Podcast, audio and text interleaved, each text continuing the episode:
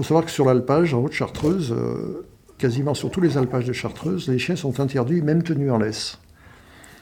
il y a des arrêtés municipaux quasiment dans toutes les communes. Alors, c'est pas pour être désagréable vis-à-vis des randonneurs, c'est qu'il y a un véritable danger pour les troupeaux. Le mouton interprète le chien comme un prédateur. C'est comme ça, c'est dans les gènes et tout ça.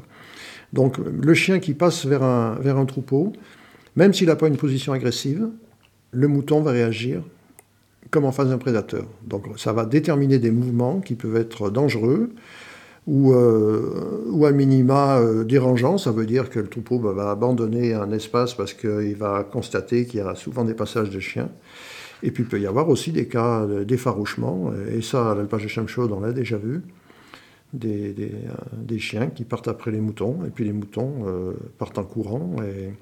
Et, comme il y a beaucoup de barres rocheuses, euh, même si le chien il n'attrape pas ou il égorge pas le mouton, euh, il peut provoquer des dérochements et ça peut être, ça peut être très grave sur un, alpage, sur le troupeau. Et euh, alors on parle beaucoup du loup.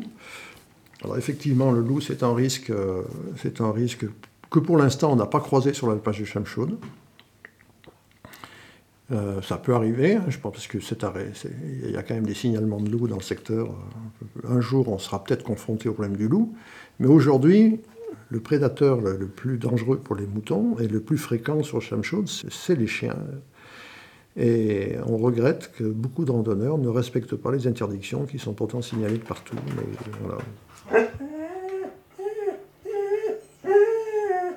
on a toujours la sensation, comme on a, chacun euh, une relation plutôt agréable avec son chien, on n'imagine pas qu'il puisse être. Euh, mais on ne refera pas les gènes d'un chien, euh, voilà, qui. C'est pas quelques, c'est pas quelques siècles de sélection sur le chien qui a anéanti les, les atavismes de prédation d'un chien.